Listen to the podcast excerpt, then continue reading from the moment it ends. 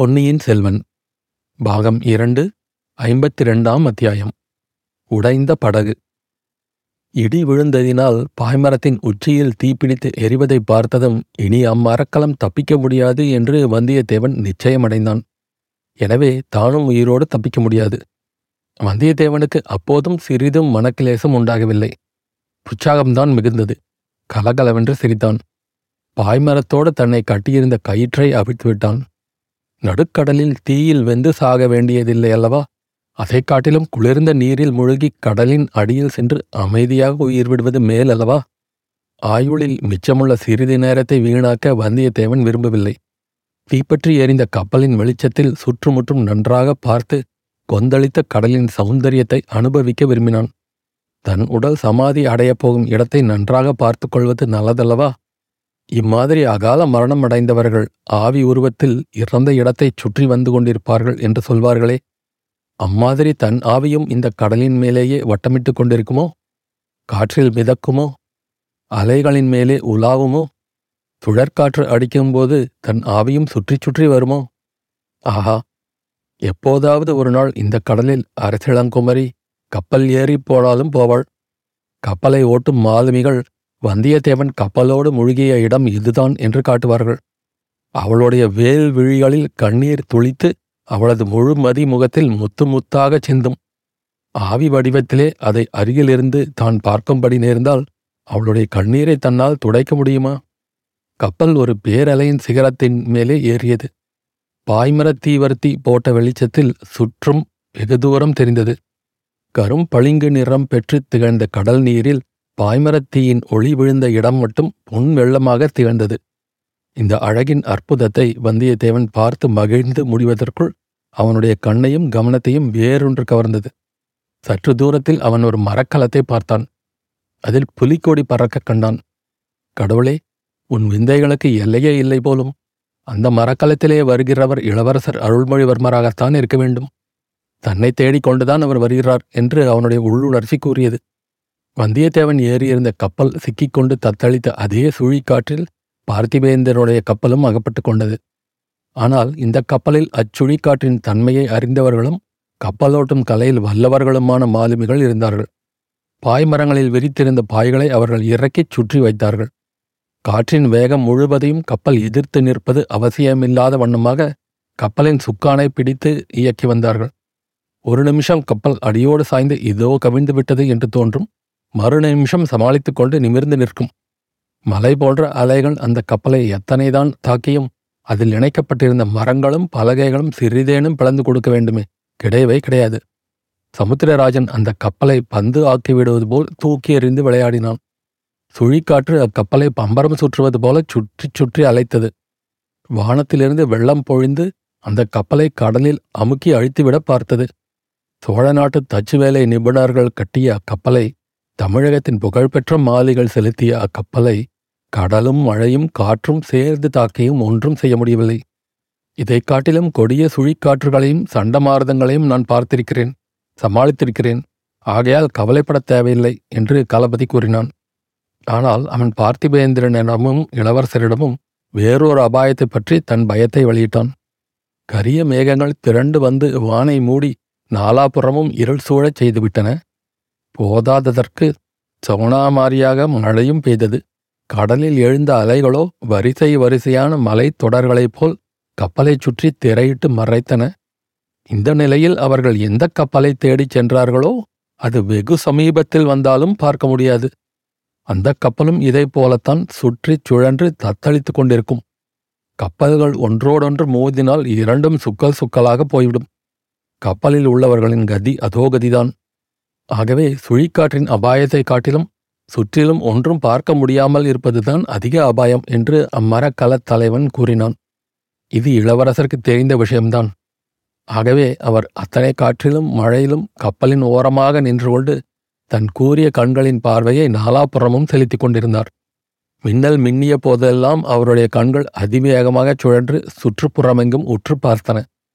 அவருடைய உள்ளம் எப்படி தத்தளித்து கொண்டிருந்தது என்பதை சொல்லி முடியாது. தன் அருமை தமக்கை அனுப்பிய தூதன் முரட்டு அராபியர்களிடமும் கொலைகார மந்திரவாதிகளிடமும் அகப்பட்டு கொண்டிருக்கிறான். அதுபோதாது என்று இந்த சுழிக்காற்று வேறு வந்து சேர்ந்தது. ஒருவேளை அவ்வீர வாலிபன் ஏறியுள்ள கப்பலை கண்டுபிடிக்க முடியாமலே போய்விடுமோ? கண்டுபிடித்தாலும் அவனை உயிரோடு காண்பது சாத்தியமா? களபதி அஞ்சுவது போல் அவன் ஏறியிருக்கும் கப்பல் மேல் நம் கப்பல் மோதி இரண்டும் கடலில் மூழ்கினால் வேடிக்கையாகத்தான் இருக்கும். ஆனால் தந்தையிடம் சொல்ல வேண்டிய செய்தியை சொல்லுவது யார்? பார்த்திபேந்திரனிடம் அந்த குடும்ப ரகசியத்தை கூறுவது இயலாத காரியம். கூறினால் அந்த பல்லவனுக்கு அது கேலியாயிருக்கும். அதன் முக்கியத்தை அவன் உணரமாட்டான். இதுகாரும் இளவரசர் செய்ய எண்ணிய காரியம் எதிலும் தோல்வி அடைந்ததில்லை. இப்போது தோல்வி ஏற்பட்டு விடுமோ? இல்லை, ஒரு நாளும் இல்லை. பொன்னியின் செல்வனுக்கு தீங்கு நேருவதையோ தோல்வி ஏற்படுவதையோ சமுத்திரராஜன் பார்த்து கொண்டிருக்க மாட்டான். இருளையும் மழையையும் கிழித்து கொண்டு எல்லா திசைகளையும் பார்த்து கொண்டிருந்த இளவரசரும் அந்த பேரிடி முழக்கத்தை கேட்டார். அப்போது மின்னிய மின்னலுக்கு அவரும் கண்களை சிறிது மூடிக்கொள்ள வேண்டியதாயிற்று. கண்ணை திறந்து பார்த்தபோது மின்னல் வெளிச்சமில்லாத வேறொரு வெளிச்சத்தை கண்டார். சற்று தூரத்தில் ஒரு கப்பல் விரித்த பாய்மரங்களுடன் பேயாடுவது போல் ஆடிக்கொண்டிருந்தது. அதன் பாய்மரத்தின் உச்சியில் தீ பற்றி எரிந்தது. அந்த தீயின் வெளிச்சத்தில் இளவரசர் அதில் ஒரு மனிதன் பாய்மரத்தோடு சேர்ந்து நிற்பதை கண்டார். கடவுளே, இத்தகைய அற்புதமும் நடக்கக்கூடுமா? அவன் அந்த வீர இளைஞனாகிய வந்தியத்தேவன்தான். அவன் மட்டும் ஏன் தனியாக நிற்கிறான்? மற்றவர்கள் என்ன ஆனார்கள்? அதை பற்றியெல்லாம் யோசிப்பதற்கு இப்போது நேரமில்லை. செய்ய வேண்டியது இன்னதென்பதை ஒரு நொடி பொழுதில் இளவரசர் தீர்மானித்து கொண்டார். அவர் பார்த்த காட்சியை கப்பலில் இருந்த மற்றவர்கள் பலரும் பார்த்தார்கள். அதோ என்று அவர்கள் ஏக காலத்தில் எழுப்பிய பெரிய கூச்சல் காற்றின் பயங்கர சப்தத்தையும் மீறிக்கொண்டு எழுந்தது. கப்பலோடு சேர்த்து கட்டியிருந்த படகண்டை போய் இளவரசர் நின்று கொண்டு அருகில் நின்ற மாலுமிகளை பார்த்து, உங்களில் யார் என்னுடன் வருகிறீர்கள் என்று உரத்த குரலில் கேட்டார். அவர் செய்ய உத்தேசித்த காரியம் இன்னதென்று ஊகித்தறிந்து மாலுமிகள் திகைத்தார்கள். ஆயினும் பலர் போட்டியிட்டு முன்வந்தார்கள். பார்த்திபேந்திரனும் களபதியும் வந்து தடுக்க பார்த்தார்கள். இளவரசே, இது என்ன காரியம்? இந்த கொந்தளிக்கும் கடலில் படகு எப்படி செலுத்த முடியும்? எரிகின்ற கப்பலில் உள்ளவனை எப்படி காப்பாற்ற முடியும்? ஆனாலும் முயற்சி செய்து பார்க்கலாம். தாங்கள் போக வேண்டாம். போவதற்கு எங்களில் எத்தனையோ பேர் இருக்கிறார்கள் என்றான் பார்த்திபேந்திரன். ஜாக்கிரதை! இச்சமயம் என்னை தடுக்க பார்க்கிறவர்களை நான் ஒரு நாளும் மன்னிக்க முடியாது என்று ராஜகம்பீரமான அதிகார தோரணையில் கூறினார் இளவரசர். அதே சமயத்தில் படகை அவிழ்த்துவிட்டார். உங்களில் இரண்டு பேர் போதும், வாருங்கள் என்றார். படகு கடலில் இறங்கியது. இளவரசர் அவர் குறிப்பிட்ட இருவரும் அதில் குதித்தார்கள். மறுகணமே படகு கப்பலை விட்டு அகன்று சென்றது. அலைகளின் மேல் ஆவேச கூத்து ஆடியது. இளவரசரும் மற்ற இருவரும் துடுப்புகளை பலங்கொண்ட மட்டும் வலித்தார்கள். சிறிது சிறிதாக படகு எரிகின்ற கப்பலை அணுகியது. இதற்குள் தீ உச்சியிலிருந்து பாதி பாய்மரம் வரையில் இறங்கிவிட்டிருந்தது. ஆனால் வந்தியத்தேவனோ அங்கேயே நின்று கொண்டிருந்தான். அவன் தீயின் வெளிச்சத்தில் கப்பலை பார்த்தான். கப்பலிலிருந்து இறக்கப்பட்டு வந்த படகையும் பார்த்தான். அந்த அதிசயத்தில் தன்னை மறந்திருந்தான். தான் ஏதேனும் செய்ய வேண்டும் என்றே அவனுக்கு தோன்றவில்லை. குதி, கடலில் குதி என்று கத்தினார் இளவரசர். அவன் காதில் அது விழவில்லை. செயலற்ற பதுமையைப் போல் நின்று கொண்டிருந்தான். ஆயிற்று.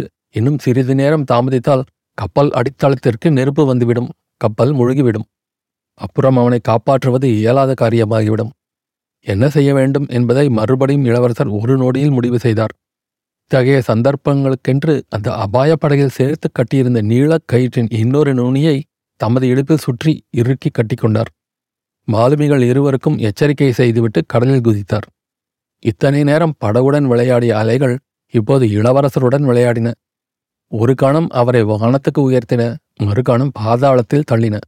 எனினும் இளவரசர் திசையும் குறியும் தவறாமல் எரிகின்ற கப்பலை நோக்கி வேகமாக போய்கொண்டிருந்தார். ஒரு பெரிய மிகப்பெரிய அலை வந்தது. இளவரசர் மேலே அது விழுந்திருந்தால் அவரை அம்புக்கி கடலின் அடியில் கொண்டு போயிருக்கக்கூடும். ஆனால் அது நல்ல அலை. இளவரசருக்கு ஏவல் செய்ய வந்தது. அவரை தன் உச்சியில் வைத்து தூக்கி கொண்டு போய் எரிகின்ற கப்பலின் மேல் தளத்தில் எரிந்தது. ஏற்கனவே கட்டு அவிழ்த்து கொண்டிருந்த வந்தியத்தேவன் இளவரசரை பார்த்ததும் ஆ என்று அலறி அவரை எடுப்பதற்காக தாவி குடிந்தான். இளவரசர் அவனுடைய கழுத்தை அப்படியே இறுக்கி கட்டிக்கொண்டார். அவன் காதுக்குள், என்னை பிடித்து கொண்டு வா, விட்டுவிடாதே என்றார். சொல்லி முடிந்த தட்சணமே இருவரும் மறுபடியும் கடலில் மிதந்து அலைகளினால் மொத்துண்டார்கள். மாலுமிகள் துடுப்பு தள்ளுவதை நிறுத்தி கயிற்றை பிடித்து இழுக்கலானார்கள். இளவரசரும் அவரை உடும்பு பிடியாக பிடித்து கொண்டிருந்த வந்தியத்தேவனும் படகை அணுகினார்கள். படகை பிடித்து அதில் ஏறுவது எளிய காரியமல்ல. அவைகளுடன் போராடி கொண்டு வந்தியத்தேவனையும் தாங்கிக் கொண்டு படகில் ஏறுவதற்கு முயன்ற ஒவ்வொரு கணமும் ஒரு யுகமாக இருந்தது. இதோ படகு கைக்கு அகப்படும் போல் இருக்கும், அடுத்த கணம் எட்டாத தூரத்தில் போய்விடும். கடைசியாக அதற்கும் ஒரு பெரிய அலை உதவி செய்தது. படகின் அருகில் உயரமாக எழுந்த அந்த பேரலையோடு அவர்களும் எழுந்தார்கள்.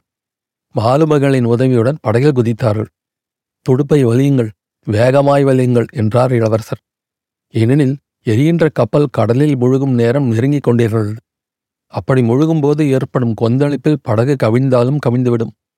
அது மட்டுமல்ல, கப்பல் முழுகி தீ அணைந்துவிட்டால் பிறகு மற்றொரு கப்பலை அவர்கள் பிடிப்பது அசாத்தியமாகிவிடலாம். ஆஹா, அதோ கப்பல் முழுகத் தொடங்கிவிட்டது. கொழுந்துவிட்டு எரிந்த பாய்மரங்களுடனே அது கடலில் முழுகிய காட்சிதான் என்ன பயங்கர சௌந்தரியமாயிருந்தது. அதை அவர்களால் அதிக நேரம் அனுபவிக்க முடியவில்லை. இளவரசர் எதிர்பார்த்தது போலவே கடலில் ஒரு பெரிய கொந்தளிப்பு, வானளாவி மேலெழுந்த அலைகள். படகு என்னமோ அலைகளை சமாளித்து கொண்டது. ஆனால் எரிந்த கப்பல் மூழ்கியதும் சுற்றிலும் சூழ்ந்த இருளில் மற்றொரு கப்பல் இருந்த இடமே தெரியாமல் போயிற்று. விக்கித் திசை ஒன்றுமே தெரியவில்லை. படகும் கப்பலும் ஒன்றை ஒன்று நெருங்கிக் கொண்டிருக்கின்றனவோ அகன்று போய் கொண்டிருக்கின்றனவோ அதை தெரிந்து கொள்ளவும் வழியில்லை. இரண்டிலும் அபாயம் உண்டு. இருட்டில் கப்பல் இருக்கும் இடம் தெரியாமல் அதை நெருங்கிச் சென்று முட்டிக்கொண்டால் படகு துகள் துகளாகும். விலகிப் போய்விட்டால் கேட்பானேன்? நடுக்கடலில் கார் இருளில் அந்த சின்னஞ்சிறு படையினால் என்ன செய்ய முடியும்? சமுத்திரராஜனே, உன் காதலி பொன்னி நதி தந்த அருமை செல்வனை நீதான் காப்பாற்ற வேண்டும். வாயு பகவானுடைய லீலைகள் வெகு வெகு அதிசயமானவை. அந்த பெரும் சுழிக்காற்று எவ்வளவு அவசரமாக வந்ததோ அவ்வளவு அவசரமாகவே போய்விட்டது. போகும் வழியிலெல்லாம் கடலை படாத பாடுபடுத்திவிட்டு போய்விட்டது. சுழிக்காற்று போய்விட்டது சரிதான், ஆனால் அதனால் கடலில் ஏற்பட்ட கொந்தளிப்பு லேசில் அடங்கிவிடாது. ஒரு இரவும் ஒரு பகலும் நீடித்திருந்தாலும் இருக்கும். அந்த கொந்தளிப்பின் வேகம் நெடுந்தூரம் பிரயாணம் செய்யும். கோடிக்கரையில் விஸ்தாரமான மணற்பிரதேசத்தையெல்லாம் கடல் ஏறி மூடிவிடும். நாகப்பட்டினத்தின் கடற்கரை மீது பேரலைகள் மோதி இடித்து தகர்க்க பார்க்கும். இன்னும் அக்கொந்தளிப்பு காங்கேசன் துறை திரிகோணமலை வரையில் பரவும். மாதோட்டத்தையும் ராமேஸ்வரத்தையும் கூட ஒரு கை பார்த்துவிடும்.